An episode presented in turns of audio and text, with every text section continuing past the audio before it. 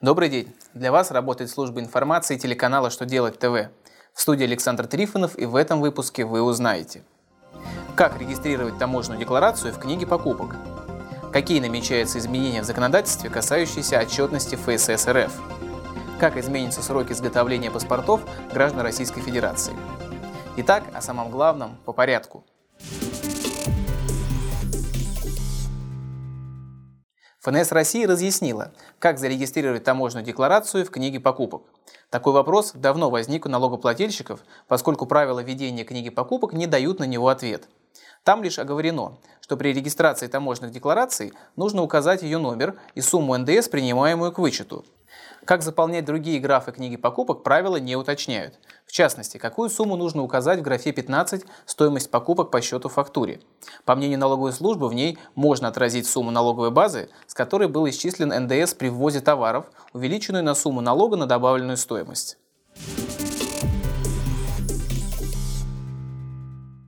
На подпись президенту Российской Федерации Владимиру Путину направлен закон, касающийся отчетности ФСС РФ.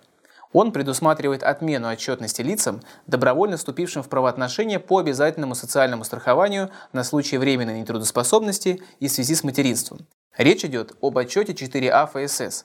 Его показатели также есть и в индивидуальной карточке страхователя, которая ведется в территориальном органе Фонда социального страхования. Лишний отчет создает дополнительную нагрузку, поэтому его отменяют.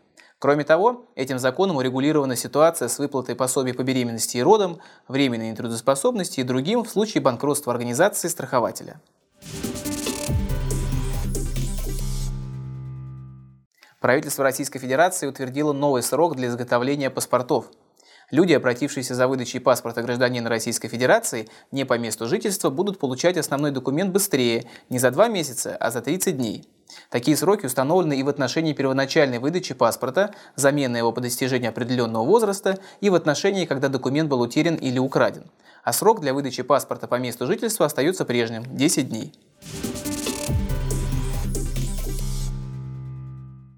На этом у меня вся информация. Я благодарю вас за внимание и до новых встреч.